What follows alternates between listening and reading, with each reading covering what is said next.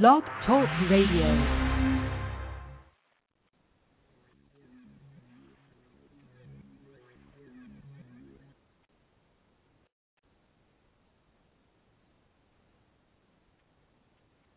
Hello, ladies and gentlemen. Welcome to another not horribly exciting night of Rifleman Radio.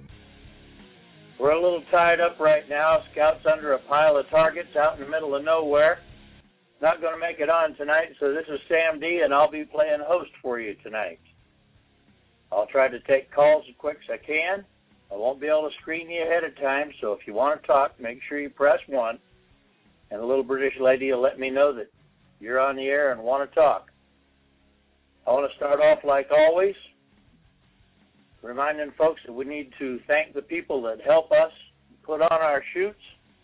If you have a local crew member that's doing something fantastic for you, please come on the air and let us know who he is, what they're doing, how they're doing it for you. And if you have ways to make it better, we want to know that too. I made tonight's topic a little bit different since we're playing a different game. Tonight's topic is where are we now? We need to have a discussion of where we are today as, as shooters in America, how we can improve the nation's situation, how we can get the word to those elected representatives to get the right message through, forcefully but peacefully. We're all responsible people. We know the horrors that can happen because we know the history. And it has to be deep, deep set in our minds that we don't ever want to have that happen again in America. We don't need a revolution or a revolutionary war. We do need a revolution in thoughts. As Adam said, a change in the hearts and minds and the sentiments of the people. That's necessary for us to carry on. Of people who are attached, cognizant, aware, involved in their community and in their government. And government does start in your community. Right down to when you're sitting talking with your neighbor, letting him know what you think is right. And he says, Yeah, I agree with that. You've just created government between you two. When you get outside the neighborhood, people agree, discuss, and they create government between themselves. Government starts down with you and your neighbor, works its way all the way up to the federal. Everybody involved, everybody participating, everybody freely giving their ideas, listening with mutual respect, consideration, paying attention to how we can make it all very much better. I have a caller here at 412. I'm going to bring him on the line. Let's see if I got him here. Hello, caller. Are you there? Area code 412, are you there?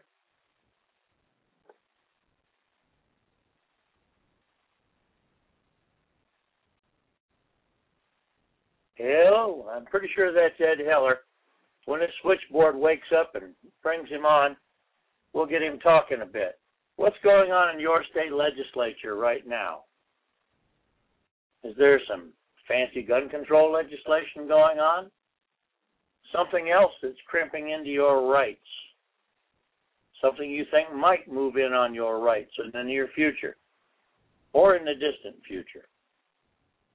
And we're talking about those God given and constitutionally guaranteed rights that we call the first 10 amendments of the Constitution of the United States.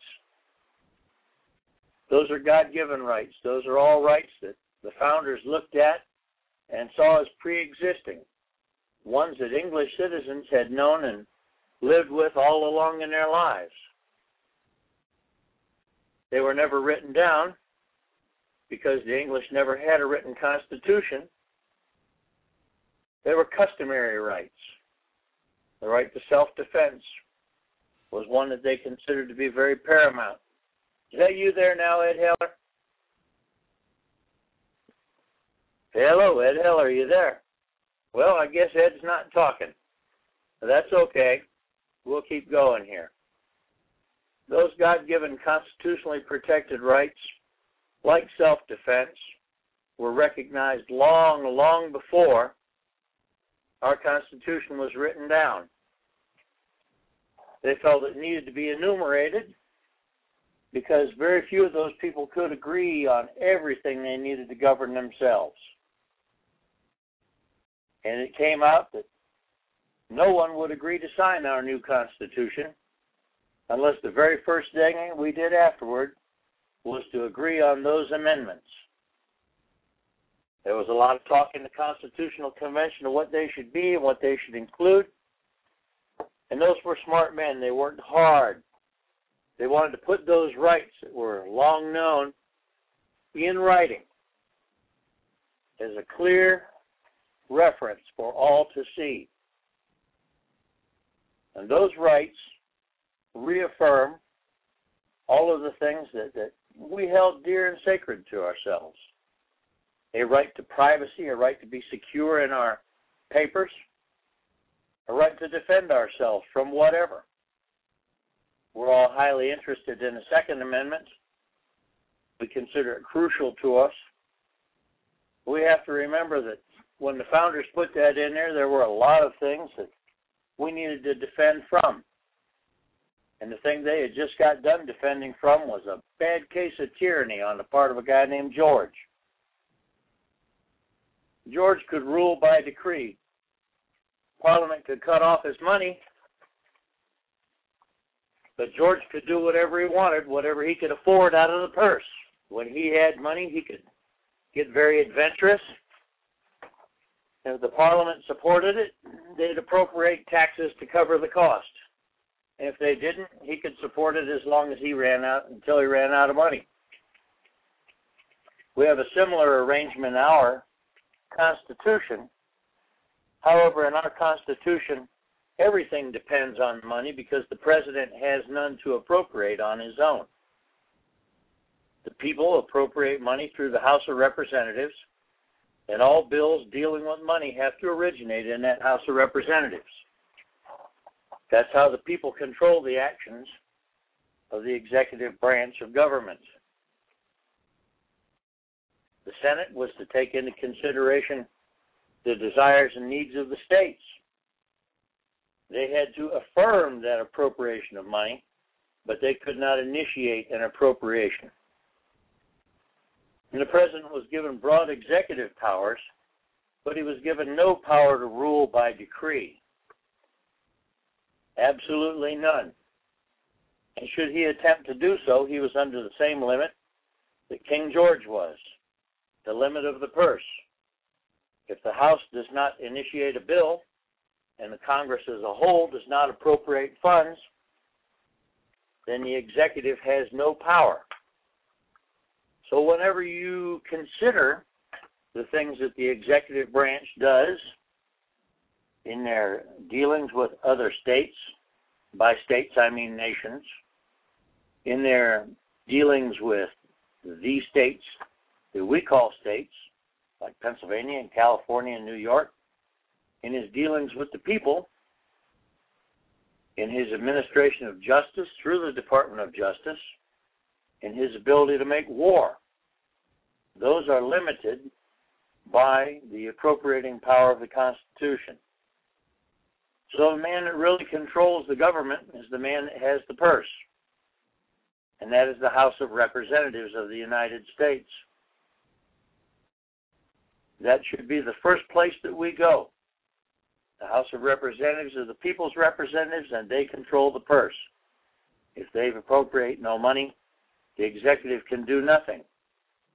If you dislike what the executive does, you contact the House and advise them that you want control placed on the executive by closing the purse.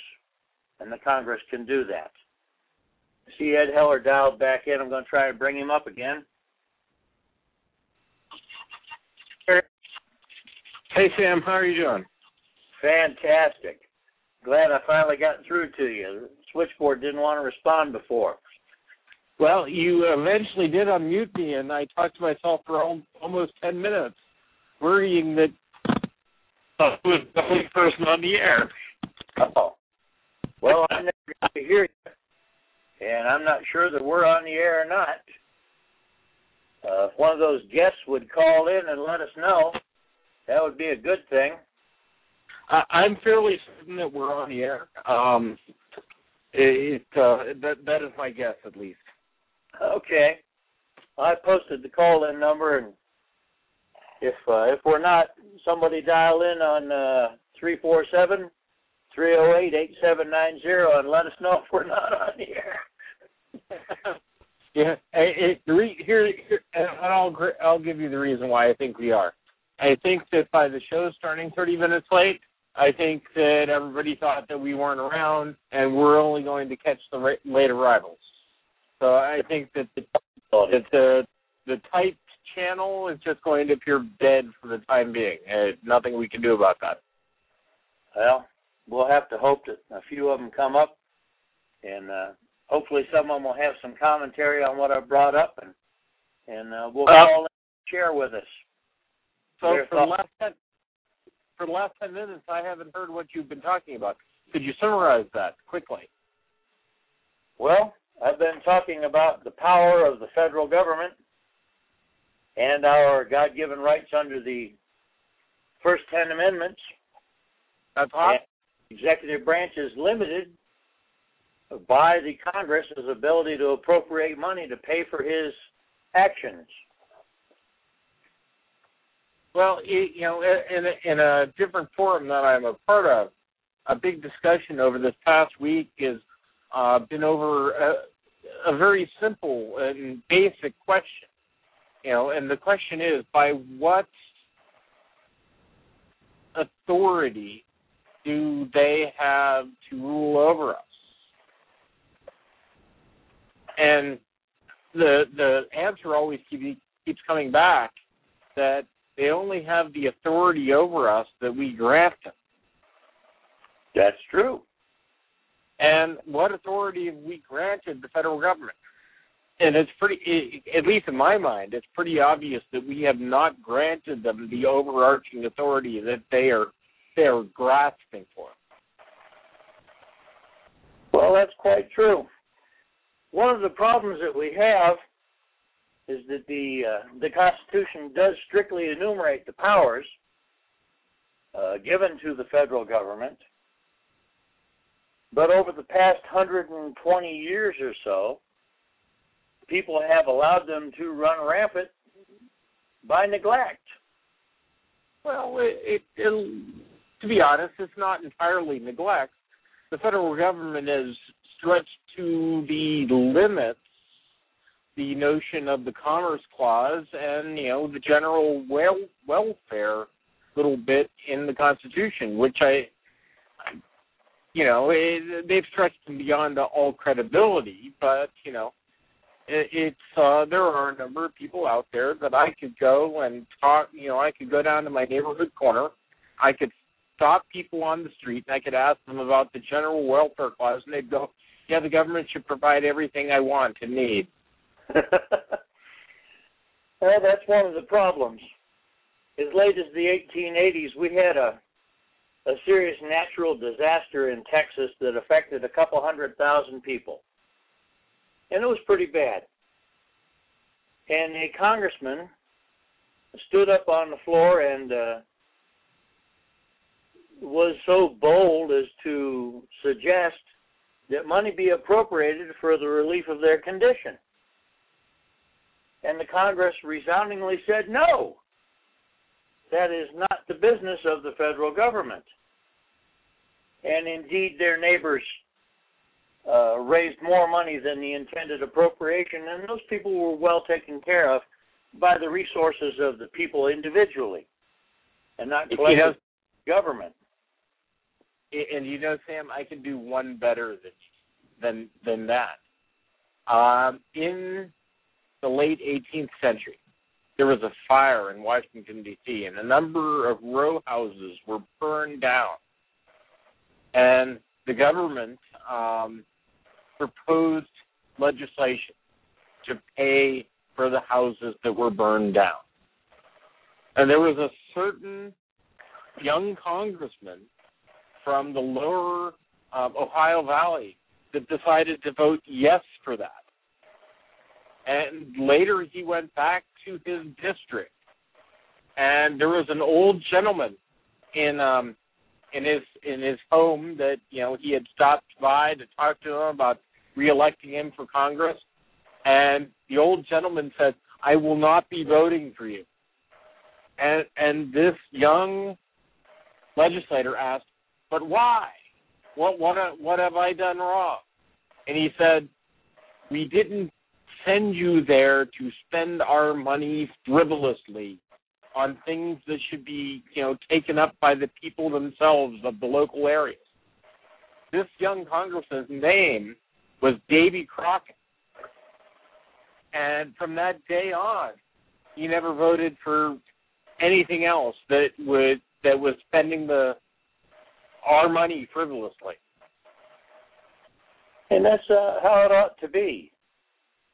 You know, when we coddle our children, when we give them in their perceived time of need, we create a dependency on them, and we work hard to not do that in many cases. And by coddling to the wants and perceived needs of so many, we have created a dependent class in America. And that dependent class is a lot larger than anyone might care to think. People have the idea that that dependent class consists solely of uh, folks who are on so-called welfare, one of the 60 or 70 different welfare programs that are available out there. But in fact, we've created dependency in many ways. We've created a dependency on the government for Social Security, which they have broadened to cover things that were never intended as originally written. We have created dependency in the by appropriating federal dollars for education, for the construction of highways, for many things were not legitimately the business of the federal government.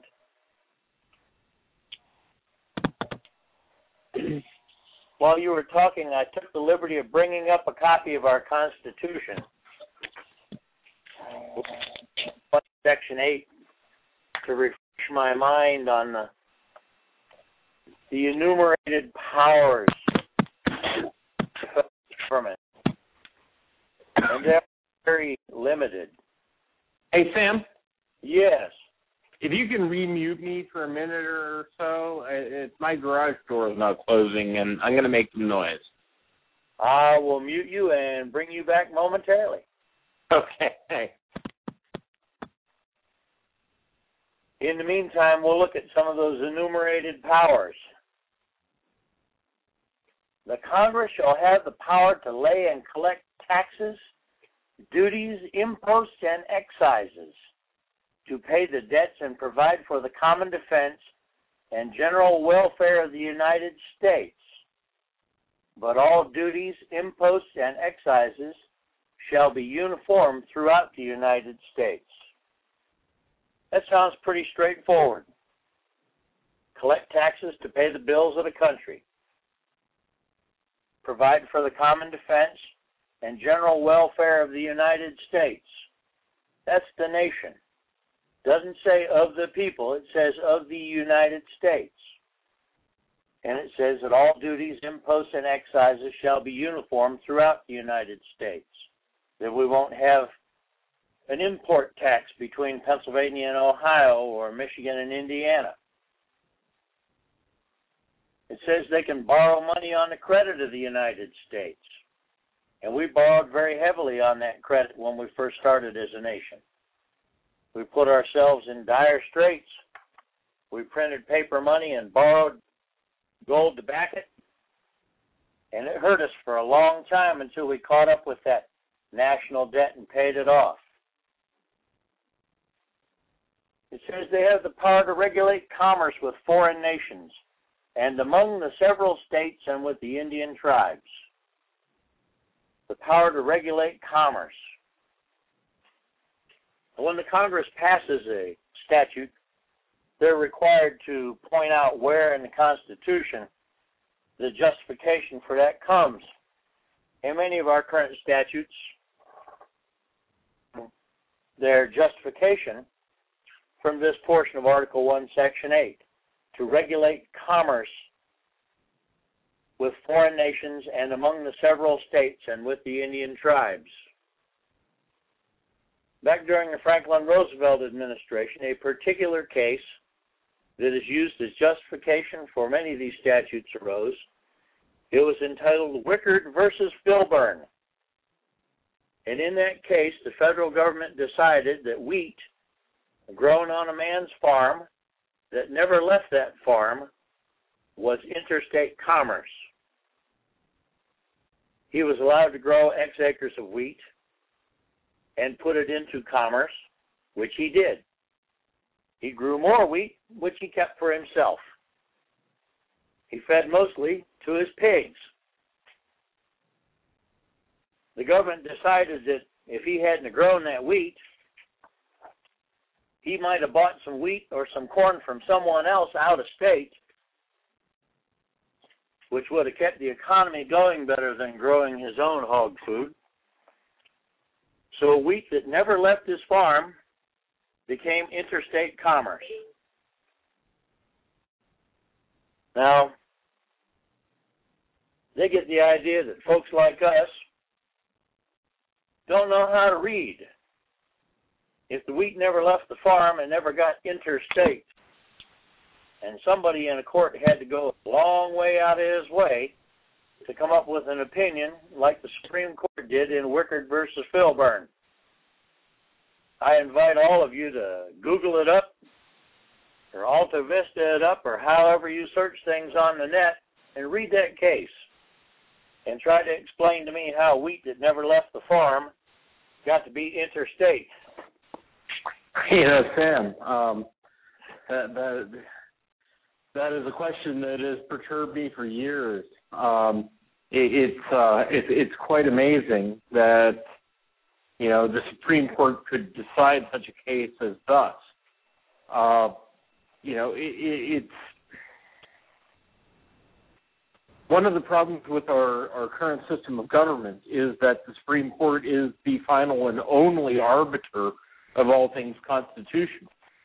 There is no one there is no one that can come along and say to them that your decision was wrong. Um, I, I consider that a fundamental flaw of our current system, and you know it, it's it's one where you know it doesn't matter how often we replace our representatives if the Supreme Court decides that certain things are constitutional, they just are so, and we have no, we the people have no recourse against them against that particular decision. So, I wish I had a simple and easy solution for you right there, but I don't. Glad you brought that up because we do have a recourse. There is a final arbiter above the Supreme Court of the United States.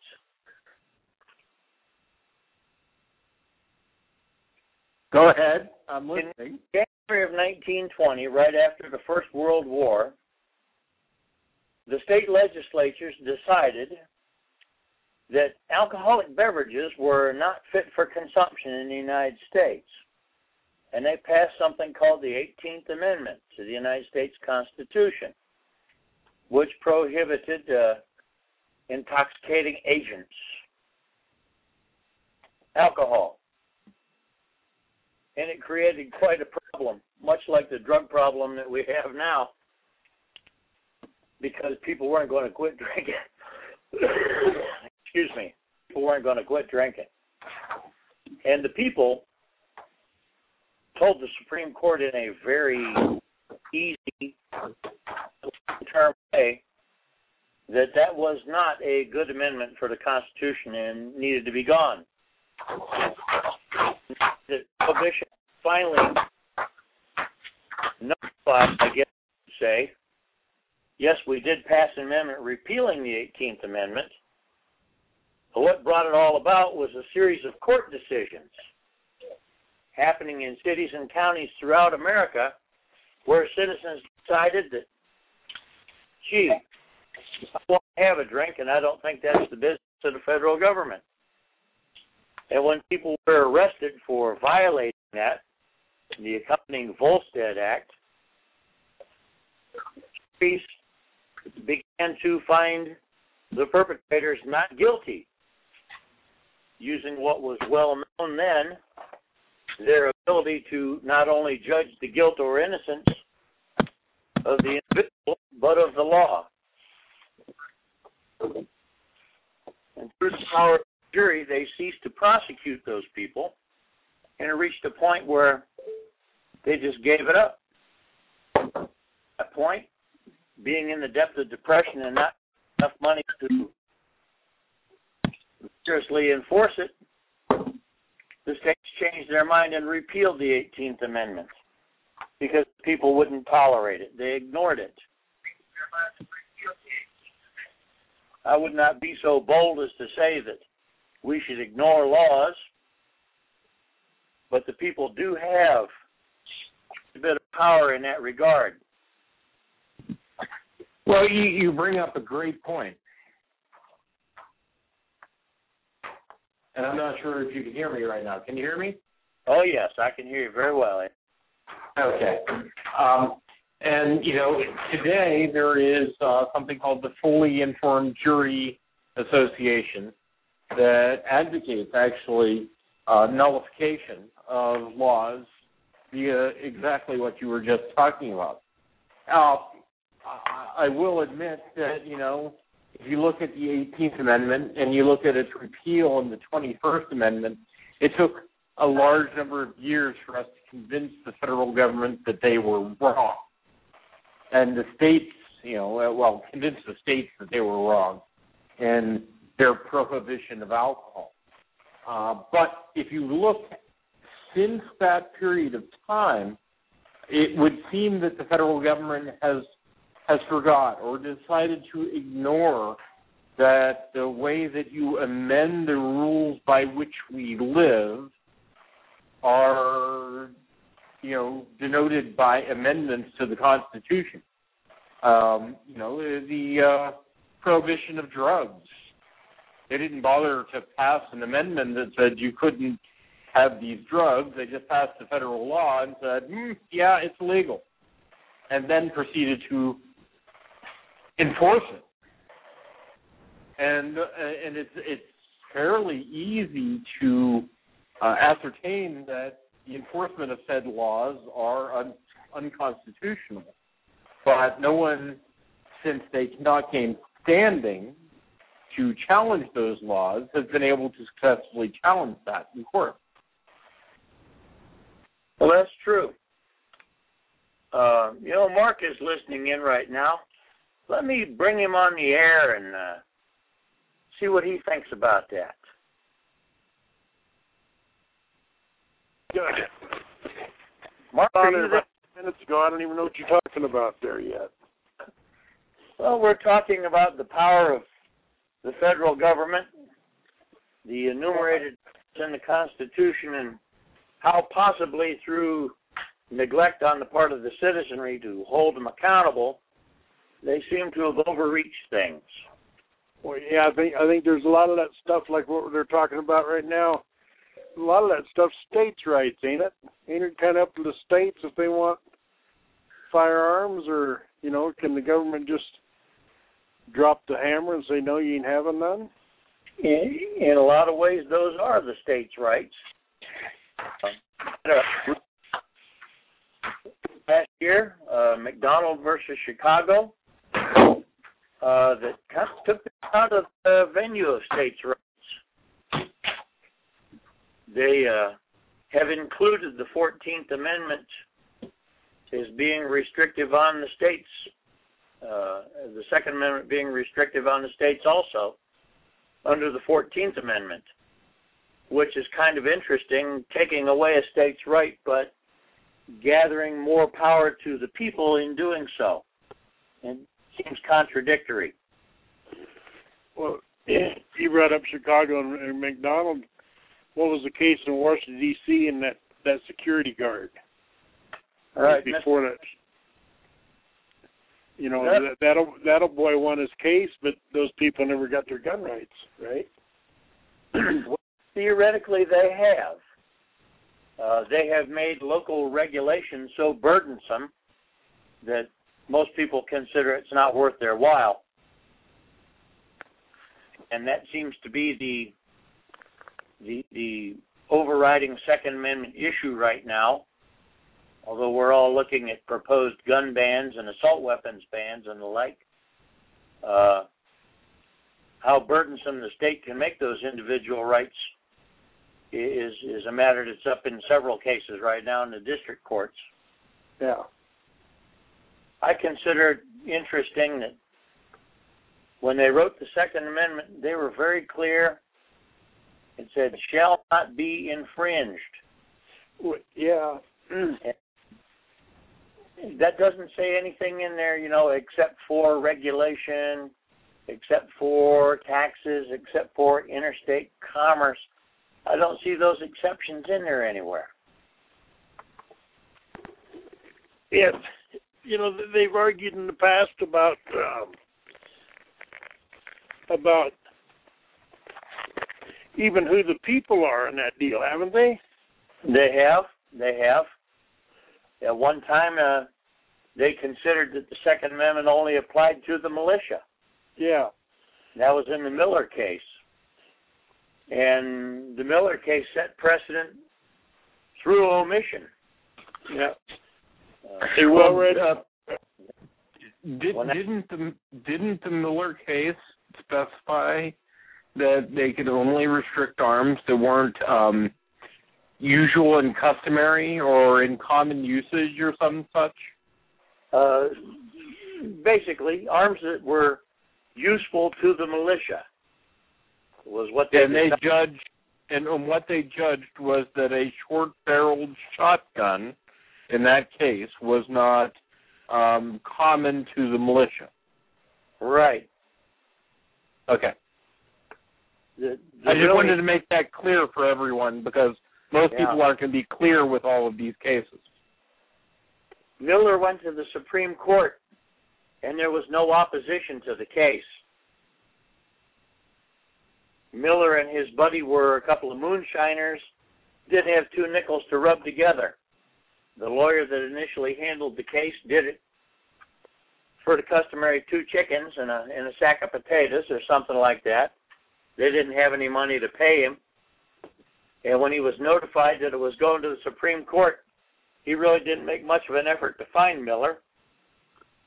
So when it got to the Supreme Court only, the federal government got to state their side of the case. And since Miller wasn't there, they entered a judgment against him.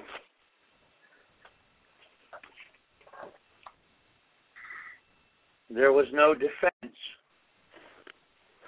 And, and this relates back to what I was arguing initially. It's um, I, I feel as our our current system is deficient in defen the in the defense of the rights of the people because the Supreme Court there's no recourse for the people beyond the Supreme Court. It's once the Supreme Court decides, whatever they decide is constitutional um, even if their decisions are, uh, quite frankly, wrong. Well, that's when we have to go into that nullification business at the local level. Even when we get good judgments out of the Supreme Court, it can take a long time. And we get a lot of bad judgments out of the Supreme Court. You know, a lot of folks talk, uh, oh, the government's making these camps. They're going to put people in them and, and whatever. I don't know if they are or not. But I know that we have. In the past, we did that. Back in 1941, we locked up a couple of hundred thousand people here in America. Most of them good God fearing U.S. citizens that just happened to have parents that were born in Japan. And we hauled them away and locked them up. And it didn't make it to the Supreme Court for three years. And well, then the court hey, legal. Go ahead. And yes. Process at all. Yeah, they they did decide it was perfectly legal, and and and that is abhorrent to the rights of the people. It, it's I, I you know one of the things that while I thought I might have been on the air, while you know uh, I clearly wasn't, um, and I was talking about some of the some of the things that are going around right now with respect to um, gun laws in, in the U.S. I I don't know if you've um, if you've heard about the gun laws that were just proposed in California. Have you? I have. I have. And they they are staggering in in their scope and and their range. I mean, if you have a, if if a gun has a magazine, it's pretty much illegal. Um, they include rimfire rifles in in their ban of semi-automatics. They they include them specifically. Um, that that's going to make Appleseed practically uh, well difficult to say the least. That it would. You'd have a hard time uh, doing that rapid fire stage single loading. well, it, it, the interesting thing is, is that they um, it is still questionable if a bolt action 22 with a 10 round magazine is legal. But that's like it. Uh, it, it. It's pretty obvious that you know um, a semi-auto um, uh, rimfire um, uh, uh, tube fed that can have over ten rounds, that's that's illegal by all heck by what they're proposing. Given given that California right now has a Democratic supermajority in both the House, the Senate, and, and they have the uh, governorship, it's pretty likely that they're going to pass all of these laws. How many years is California going to not have their constitutional rights? I think it'll go away forever. And I'll tell you why. Go ahead. When California started becoming exceedingly arrogant with taxpayer money, they started spending it on a multitude of things that the taxpayers have voted against. California has the power of referendum, and taxpayers, can bring just about any issue up and put it on the ballot. And the courts in California keep denying the citizens' desires. And a lot of the intelligent people in California have decided that this far you go and no more. And they have packed up and left. We have quite an influx of them here in Mexico. Uh, they decided to come over here because we had uh, a lot fewer strange laws to obey and significantly lower taxes to pay. And that's an well, and as I understand, they are degrading your laws because they're bringing over some of the things that they felt were less onerous. Oh, we're not worrying about that. My point is that a lot of California are voting with their feet. And and I, I certainly agree. It's just um from what I'm seeing, there in, it's more like uh, an infection. They're infecting the states around them. I mean, they're they're dragging them down, such to the point that you know it, it's.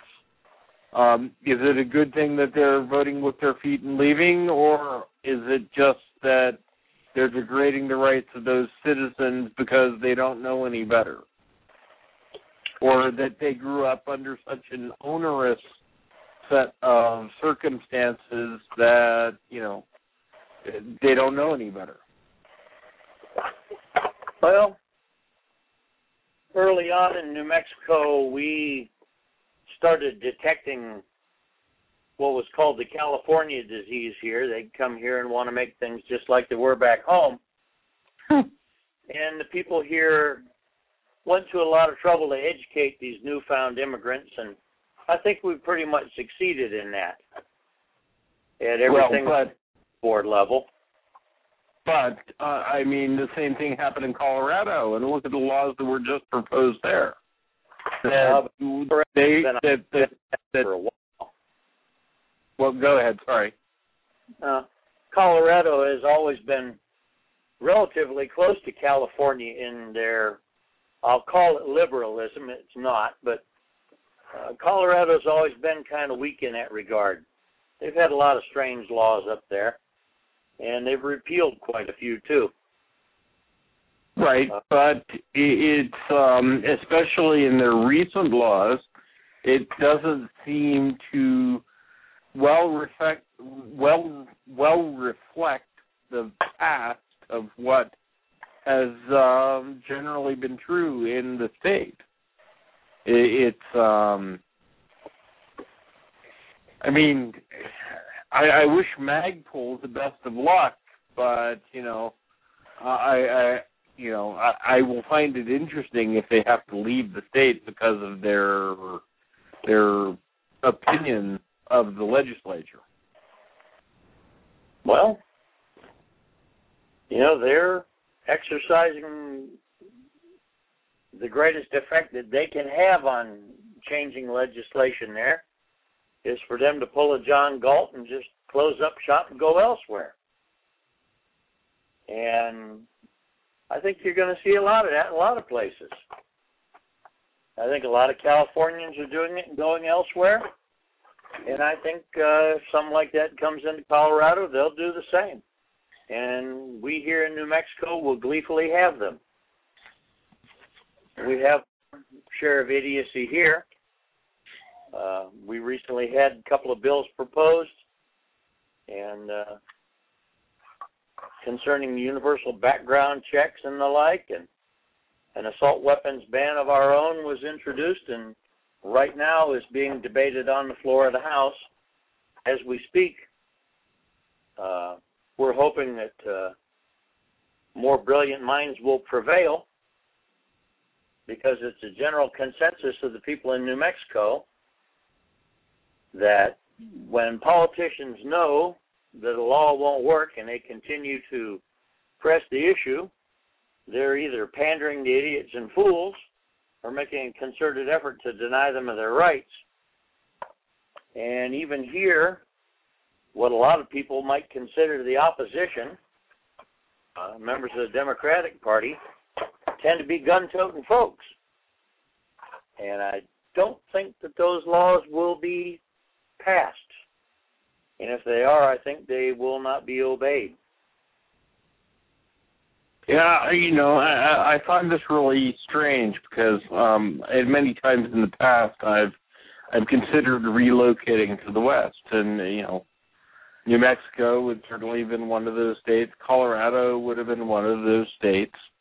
Uh there are other states, you know, uh, as well that I I've considered relocating to that you know all of those I would have considered my gun rights to be safe. Um, here I am in the great state of Pennsylvania, and I, I right at this moment I am unconcerned about my gun rights. Strangely enough, um, even though you know Pennsylvania tends to vote blue, you know, Democrat for the Democrats. Um, the PA House and Senate are both Republican controlled, and the PA governorship is a Republican. Uh, I just find it weird that me in the Northeast uh, that I'm okay while you guys are under threat. It is a little bit. Uh, it does. It does make you wonder what's going on sometimes. Pennsylvania. That's where I started out in life, and it's where I got my initial education in power politics, I guess you'd call it. My dad was a ward heeler for the Republican Party in Erie County, and that was interesting because Erie is a definitely democratic kind of place. That's where I learned about how power politics gets played.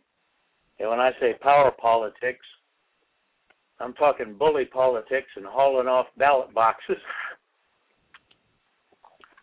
so, well, Pennsylvania, Pennsylvania certainly has a, a little bit of that heritage. Uh, I won't deny it. Um, I, I think that it has um, moderated over over the years, uh, and I'm thankful for that. I am too. You familiar with a fellow named Simon Cameron? I am not, but uh, I'm sure you'll tell me all about him. He was a senator from Pennsylvania who opined in public on the floor of the House, uh, the Senate that an honest politician is one who once he is bought stays bought. Oh joy! And he I might have I might have introduced him to the end of a revolver at the time. but if the people start paying attention to these things, uh, literally pull out a copy of that that Constitution, look through good old Article One, Section Eight, and start looking at what the government's supposed to do. Look at that Bill of Rights. It is so clear. Look at that First Amendment. Congress shall make no law. Is that clear? Or is that ambiguous? Yet, yet, yet, yet they feel that it is reasonable to regulate our speech over what they feel is extreme extreme speech. I mean, you know, shouting fire in the theater. Make no law. Well, no, we're going to make a law against you shouting fire in the theater. Well, you're uh, allowed to shout fire in the theater as long as you're willing to pay the consequences of it. Yes, exactly. And I feel kind of the same way about the Second Amendment. I think you should be able to have whatever you want. And I think hey, I, we're clear that we should be as well armed as the military. I won an M1 A1 Abrams tank. Woo! I have absolutely no problem with you owning one, as long as you behave yourself and don't use it on your neighbors or me. I might. Can I drive it down the highway? As long as you're willing to pay for the damaged bridges. Oh, it's not going to. we should build the bridges to survive that. Come on. well, we should, but how much interest does the government have in roads? Think about what? that. How Repeat much that, sorry. really have in roads? Uh, how much? Do, uh, I I still didn't hear your whole question. Sorry. Well, how much interest does the government have in roads?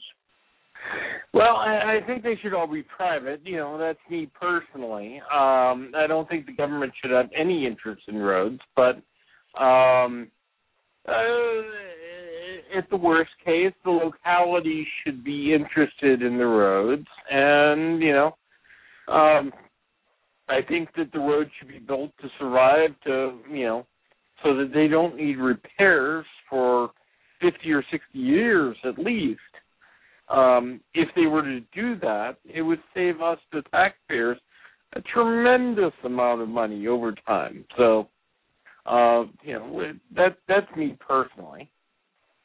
Do you think the federal government should have any jurisdiction over your state highways? No. Well, through the power of the purse, through the buying of votes from states, they have gained that power. Well, but through through the power of the purse, the uh, federal government has gained power over all of our local police jurisdictions by granting them federal dollars to enforce their laws. They have. Should should, should we be happy about that? We shouldn't. Uh, many people in my county are not. Uh, a month ago, we took our county sheriff to task and uh, made an issue of it. And our county sheriff has failed to renew many agreements with the federal government concerning the enforcement of law. And we may build that fire under his feet just a little bit higher yet. Uh, I encourage people to go talk with their sheriff and see what agreements he's entered into. Yeah, I, I wish, you know, in that respect, I wish that I were happier with my local sheriff, but, you know, living in the Northeast, even though Pennsylvania, um, at least as a state, is safe, you know, uh, localities are not. So my my sheriff has not signed on for the whole I am the supreme law of this county and I shall protect you from unconstitutional amendments from from the uh, federal government and he hasn't signed up for that yet. Well, if he does, do you think it'll be a good thing? I do think it'll be a good thing. Let me ask you one question. Whose interpretation of the Constitution is he going to follow? now, I, I grant you that. That is a perfectly fair and valid question with regards to all of this. Because, I, I mean, if you ask any of the sheriffs that have so far proclaimed this, if they, well, are are you going to enforce the current federal drug laws? And 98% of going to say yes. But I will take it as a good thing that any sheriff would say that they're not going to enforce federal gun laws. I, it's a good start. It isn't an end point, it's a beginning. It is a good start, and I think it's a good thing. What I see with a lot of this movement with the sheriffs is that they're saying we will follow the Constitution. They're not saying we won't follow, we won't enforce federal gun law. They're saying we'll follow the Constitution. And I'm beginning to have grave doubts about whose interpretation they're following. And and and I, I grant you entirely that point. It it, it is what it is. Um, With, it, uh, it, it, it isn't a happy place for any of us. Mm. Those men in dresses up in Washington. Oh, we have two ladies there now. Uh, with laws like Wickard versus Filburn, with rulings like that, I wonder, and I make a point of using that case because of its clear and patent idiocy yep. example to try to get people to read so that they will become more interested in the law. Somebody put on the well, you put on the board here. I didn't know you were a lawyer. I'm not. You are very well versed. Um, you know, as a, one of my favorite authors would, um, you know, had a law enforcement officer that proposed to a citizen. Um, he, he asked the question, "Or are you a lawyer?" And he said, um, his his character said, uh, "I have not yet passed the bar. I would suggest you answer it that way in the future." I have no intention of passing the bar. well, but that doesn't matter. The, the the answer in that I have not yet passed the bar is suggestive in its own course. Yeah. And, and gives people pause. It's a I know the damn law, sir. that that is the answer. And our law enforcement has to take that into account that shit, I might be dealing with someone who understands the law. Damn it. True.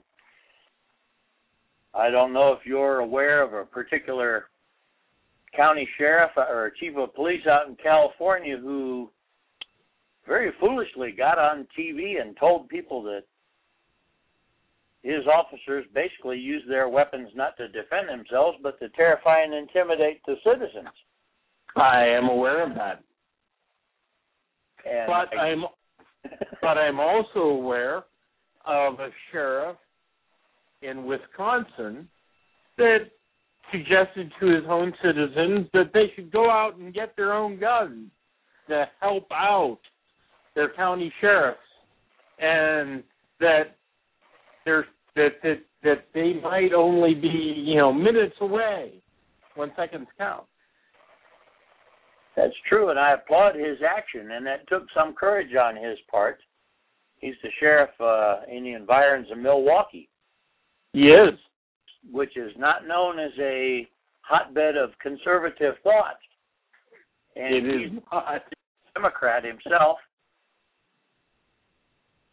and was elected uh, as a Democratic candidate to his office. And he's taking his political career in his hands. But I praise him for it. He's being a truthful man. He certainly is.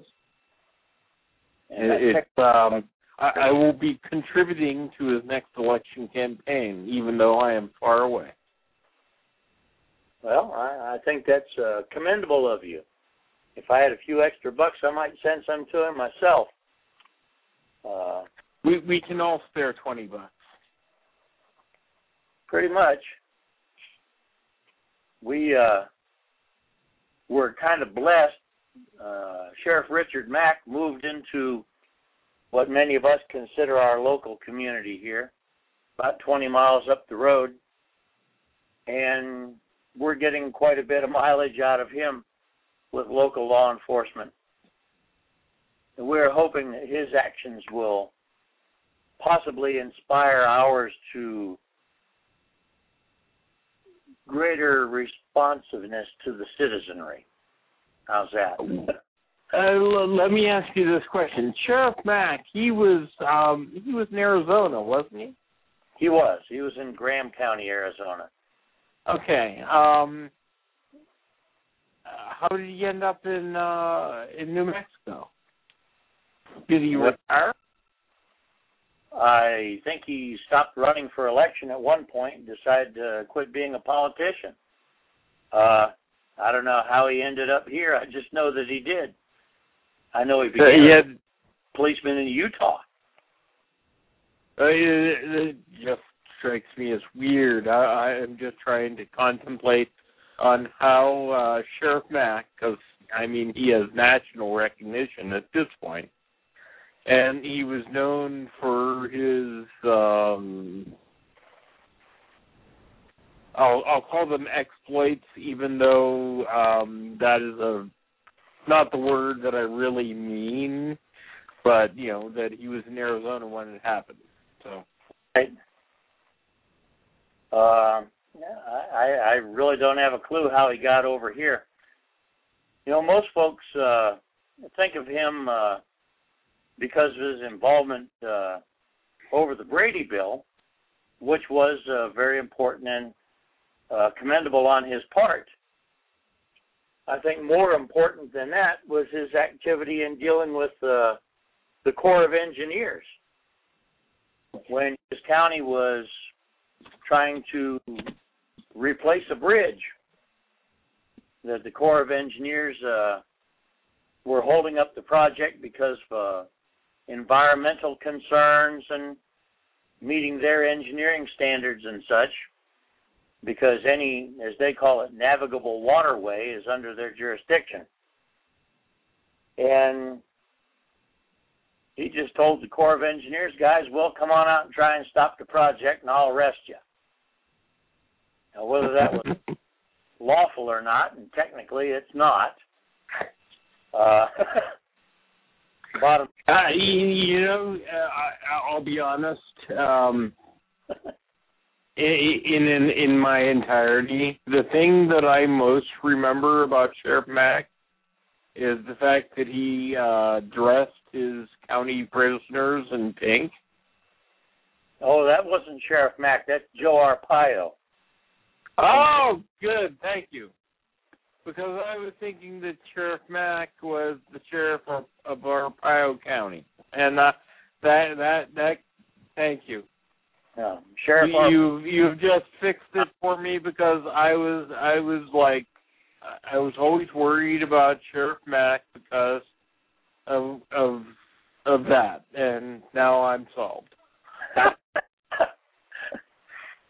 no, Sheriff Mack and uh, Sheriff Printz, I believe, from Montana, are best known for taking the uh, Brady court, killing the nationwide waiting period, and having background checks conducted by local law enforcement. That's what he is most well known for. Anyway, we're blessed to have him here, and I hope that he can convince our sheriff to look at his interpretation of the Constitution. And, and uh, I'm really glad that you uh, have uh, fixed my understanding because I, I had no idea that there was a name uh, that a sheriff was named Arpaio. Okay. It- it- that uh, wow, my mind is just blown. Now, Sheriff Arpaio is an interesting guy in his own right, and I don't always agree with everything that he does, but I applaud his independent spirit and lack of obligation to the federal government. Uh, and and um, what I know of him, um, and, and now I, I'm you you have to understand that I'm massively internally sorting what I try to know about the two of them, and I'm going to have to go do a fair amount of research to speak um, well about the situation. But you know, it, it, uh, most of what I what I've heard of Sheriff Arpaio was not negative. It's um anyway, you you get the idea. Sure. Uh, I'm going to go ahead and post it on the chat board right now. But if anybody would like to find out about Sheriff Mack and the way he operates and what he's trying to do with uh, law enforcement officers and, and uh, sheriffs and their deputies in the country, go to cspoa.org, the Constitutional Sheriffs and Peace Officers Association, and that site outlines uh, his activity and has a little bit of a bio on him so that folks uh, get an idea where he's coming from and what he knows how to do and get away with.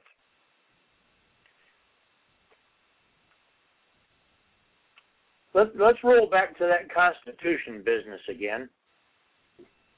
You know, we uh, we don't put as much emphasis on that as we ought to, and I think it would behoove all of our citizens, certainly all of our listeners, to get their hands on a copy of the United States federal Constitution and read that darn thing.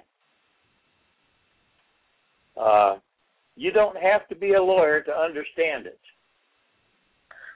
I think you have to be a lawyer to mess it up, but you don't the lawyer to understand it. It's pretty clear cut. And if more people were to read it and become familiar with it, uh, I think it would do us all a lot of good. Then we would know Oh. the kind of damage those officials too. Uh, I, I'm going to mention this um, because I think that um, if a widespread number of citizens um, understood the Constitution, it could lead to a lot more uh, turmoil in the short term.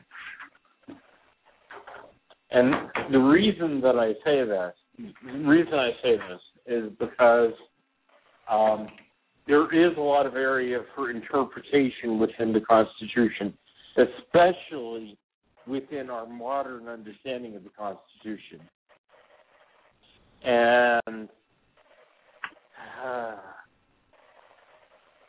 I, I think we end up in the right place over the long term, but uh,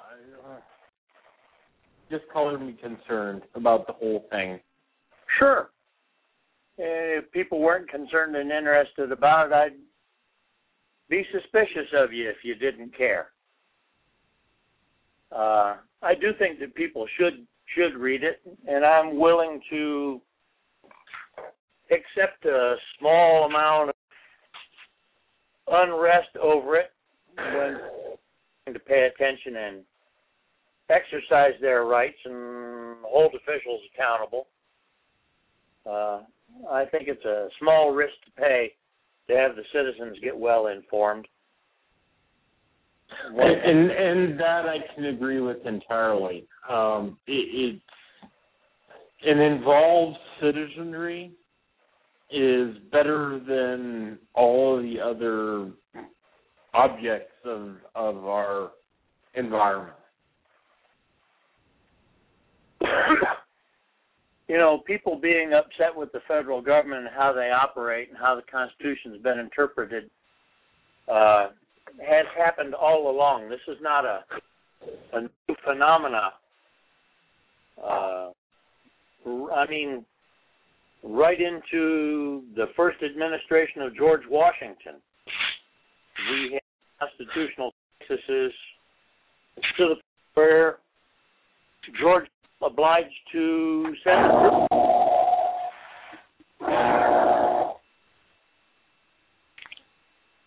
We got a little disturbance on your end there, Ed Heller. Yeah, sorry, it's it's done. Sorry. Okay. Thought sounded like you're dragging a table around. Uh, sorry. you know, in my part of something the, like that. You familiar with the Whiskey Rebellion? I'm sure. Uh, I am, and in fact, it's uh, I, I live in the center of the whiskey whiskey rebellion. You know, that's local history for you. It is. And uh the I, I'm still kind of unhappy about it. you know, George Washington pulled Daniel Morgan out of retirement to go quell that disturbance. Yeah, and so I'm still unhappy about that too.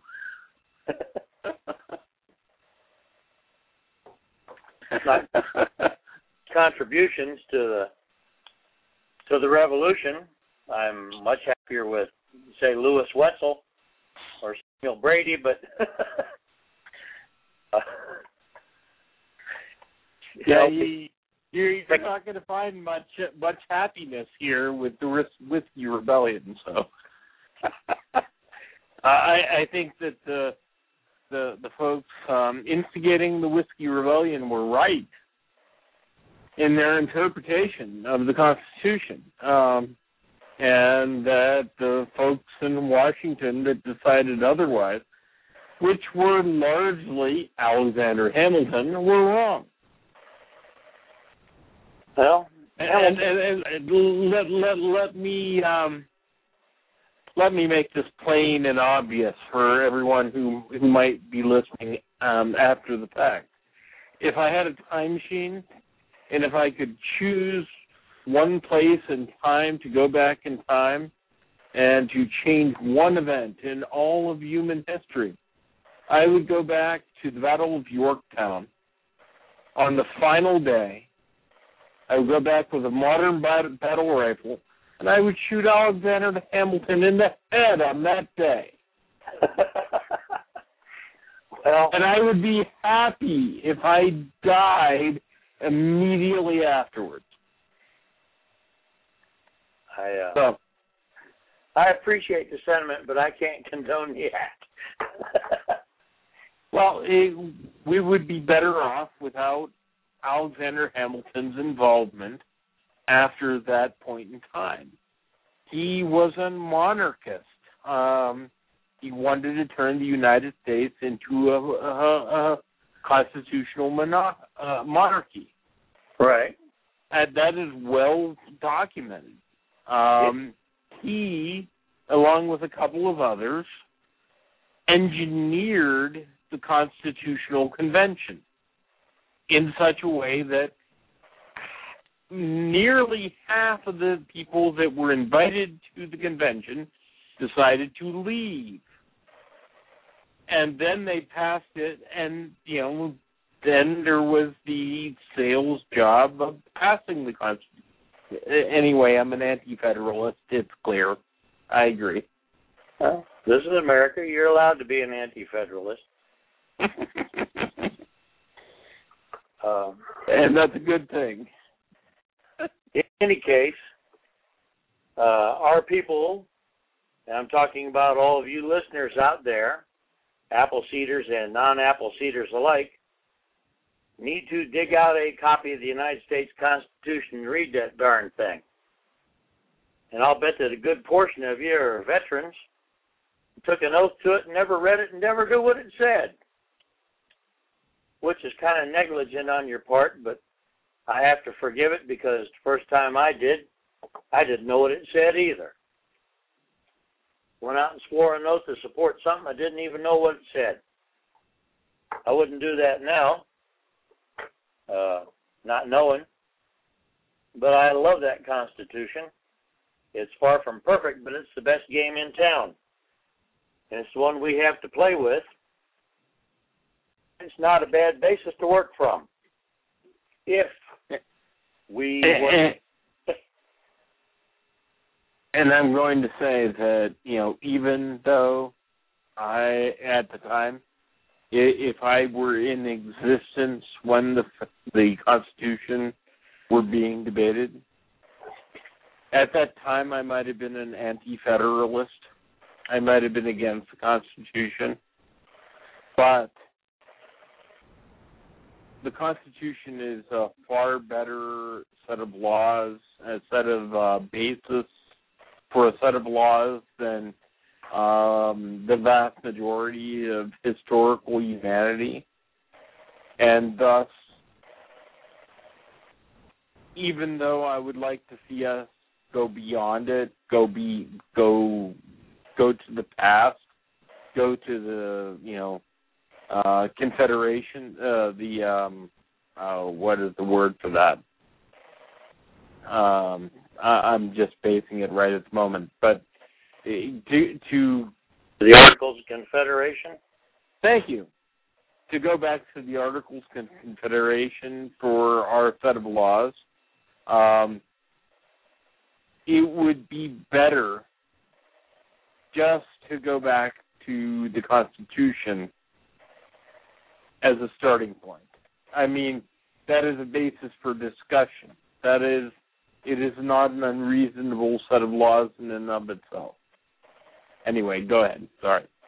No, I uh, I understand your position, and and uh, I think that if people were willing to be more educated about their government, more participative, uh, I could agree with you a hundred percent. And uh, I think the best thing we can do is to get people more educated, more participative, uh, at every level. People need to become more involved in their community, spend less time in front of that one-eyed mind-sucking machine run by NBC, and uh, get to know their neighbors, know what they're about, what's important to them, get to know them, get to be friends with them, cooperate with them on things, irrespective of uh, which of our political parties manages to prevail in all the stuff going on right now, there are perilous times ahead for this nation. We all know what a broken uh, broken bank account looks like. We all know what happens when you bounce checks and we're in for some some perilous economic times if nothing else. And groups of people who function together as a community can overcome a lot of those difficulties just by being cooperative with each other. And uh, it's vitally necessary that, that we learn to cooperate as a community. And we need to become a trust community Uh, trust community is one where we generally believe in the goodwill of our fellow men. Uh, as one of my favorite authors put it, it's one where you'll loan your lawnmower to the neighbor with a reasonable expectation of getting it back in functional order the next day. And because of that, you're willing to go out of your way to look out for him, and he's generally willing to go out of his way to look out for you.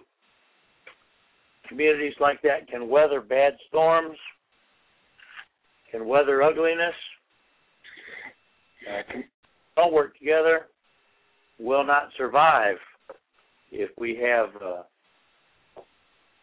a major economic calamity in the country, even a minor one. People have to work together. Well, it is really unfortunate, though, that given the situation in our country today, we're not going to undergo minor economic calamity. I mean, it is a foregone conclusion that with the level of debt that we have and with the ability of our citizenry to pay, that we are going to face the situation where our debts vastly outstrip our ability to pay.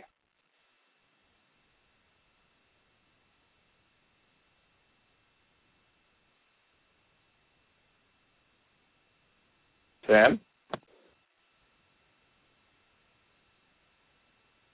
Uh, uh, hello? I haven't been disconnected, have I? Sam, are you still there? Yes, I'm still here. I'm sorry. Okay. Was I? Uh, did did you lose my statement there in the middle? Uh, I don't know what you heard now. I heard you. I, I guess maybe you didn't hear me. Uh, hopefully you heard me, and uh, I just didn't hear you. Go ahead. Uh, did my part about trust communities come through? I heard that. Okay. Did you Uh, hear my part? I did. I did. You know, if we can't get our communities functioning, uh, governments can't go bankrupt, Ed. It's impossible. Uh, No, I, I, I, I'm going to mildly disagree with you there, in that governments can certainly go bankrupt, but um, what we are possibly disagreeing over is the fact um, is is a short term effect. Um, it is possible for a government to form that repudiates all previous debt. But that does not mean that a government can go can cannot go bankrupt. How's that? well, what they do is to devalue the currency to the point where they can pay it off. Well, that is that is certainly possible. In in that in in that route leads to hyperinflation. And uh, I'm not going to discount that that hasn't been the choice of many governments over the past hundred years.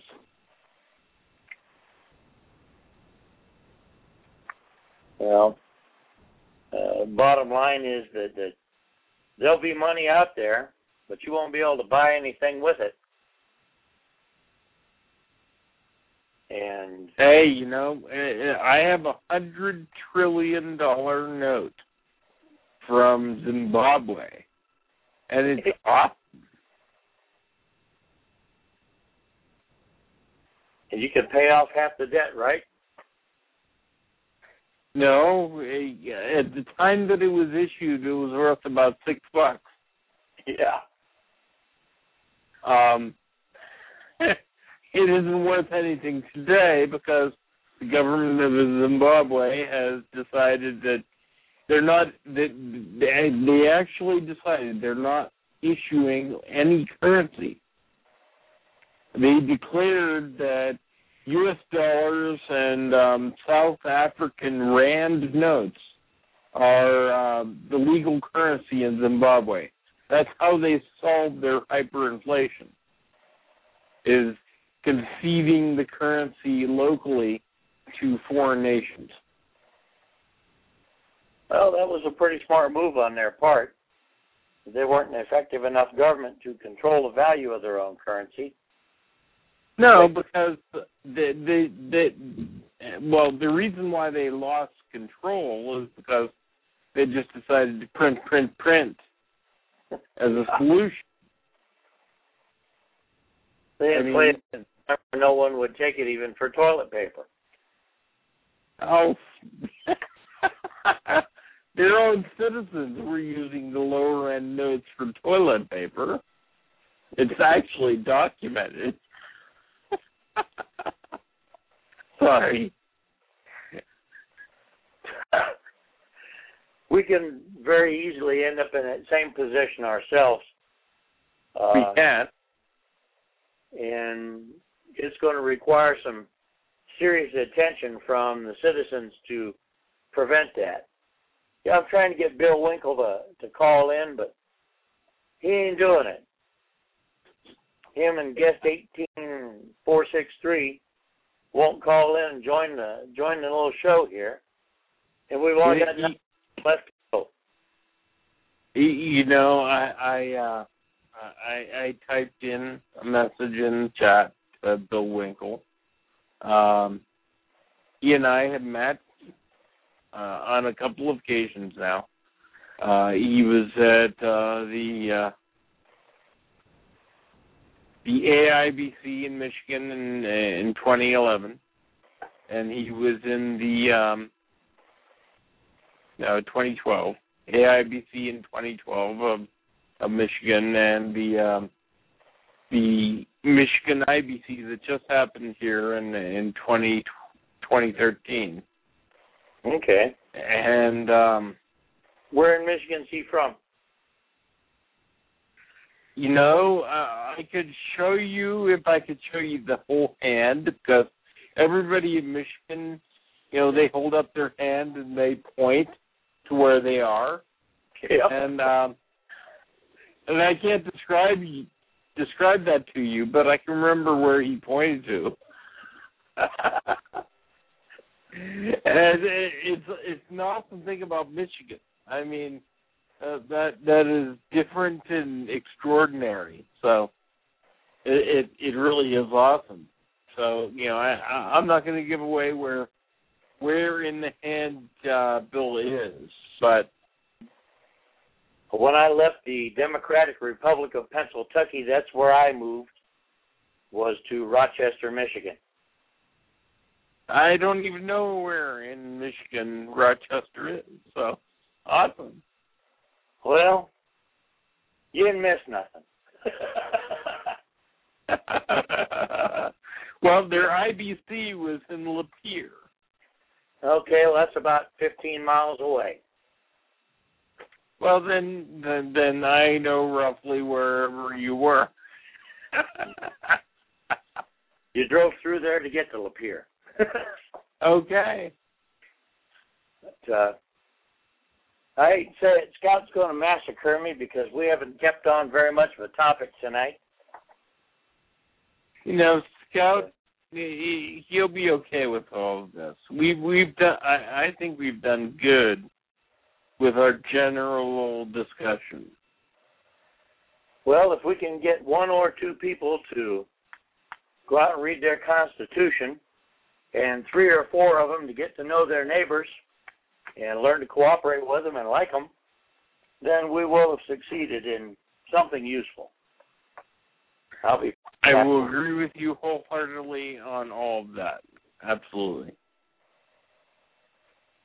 Get out and know your neighbors, know your government, know what's going on, have a clue. You can get educated and smart on things without being a lawyer or a school teacher. Uh, and Sam, I, I am massively impressed by your knowledge of the law. regardless of you're not passing the bar yet. Well, there's a lot of attorneys out there that are not happy with it. yeah, I can understand. I spent Michigan working for a judge, a federal judge who uh, impressed me a lot. Uh, I probably should have stayed working for her. She got promoted went to Cincinnati, Ohio, and I didn't want to hang around with no renegade briars, so I didn't go. Uh, probably a bad mistake on my part. I went back in the service instead. But uh, the law is interesting. People need to know a little bit about it, enough to have a clue of what their rights are and what the business of government is, so they can talk intelligently with those senators and congressmen. And we can impress them that our opinion is just as important as them guys in dresses up in D.C., then that'll be a useful thing too. We've got about four minutes left on the show. Let's see who we got here. Mark. Try and get Mark back online. You still there, Ed? I'm still here. Okay. Go ahead. We got about four minutes left. Mark, you no, have I'm good. I'm good.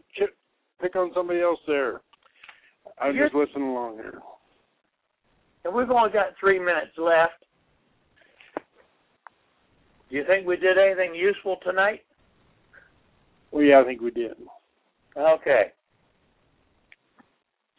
Yeah, Well- you know, it gets it gets me. All them politicians get hired on to protect and uphold the Constitution of the United States, and like that Second Amendment, if they're arguing against it, where are they protecting or upholding that at? Yeah, Huh? they- they're not. Not no, not a bit. Not a bit. I, I can't see where some of them people know how to read. yeah. Yeah. And are very specific terms. And maybe we need to get a little more active with them and bring them lawyers and judges around our way of thinking. Yeah, I Uh, believe there's a lot of that needs to be done. You know, Ed mentioned FIJA a little bit earlier. If folks was to go to their website, and I think it's just fija dot org, they could read a little bit and get a little bit smart there. And talk with their neighbors about it and decide what they think the law ought to be in their county or their city. And quit dodging jury duty and go down there and show the judges what the law is. Because it's people. Nations aren't lines on a map. Nations are people. Government is people. Yep. Power of government is people. And people who work together and cooperate, they can do some pretty. Uh oh, the English lady says we got 90 seconds left to go. Y'all want to sing a song on the way out? I guess you don't trust your singing voice. okay. I'm going to go ahead and put the music back in here to fade out here for the last one minute and seven seconds. I thank you folks for putting up with us tonight. Scout next a little more back on topic, and I'll try to participate some more in the future. Y'all have a good evening. Yo. Thanks for the great discussion. Have a great evening, and I will see you next week. And have a great weekend at the shoot that you're about to have. Why don't you Why don't you spend the last sixty seconds telling us all about the shoot that you're about to have this weekend because that is awesome. well, the shoot we're having is we're teaching a bunch of brand new ladies how to use a hand. And that's a good thing in and of itself because I'm tired of seeing them get stuck with the wrong ones because their boyfriend thinks the snubby's cute. Good night, folks. See you next Thursday night. We'll have a little more professionalism for next week's show. Have a good one. Good night.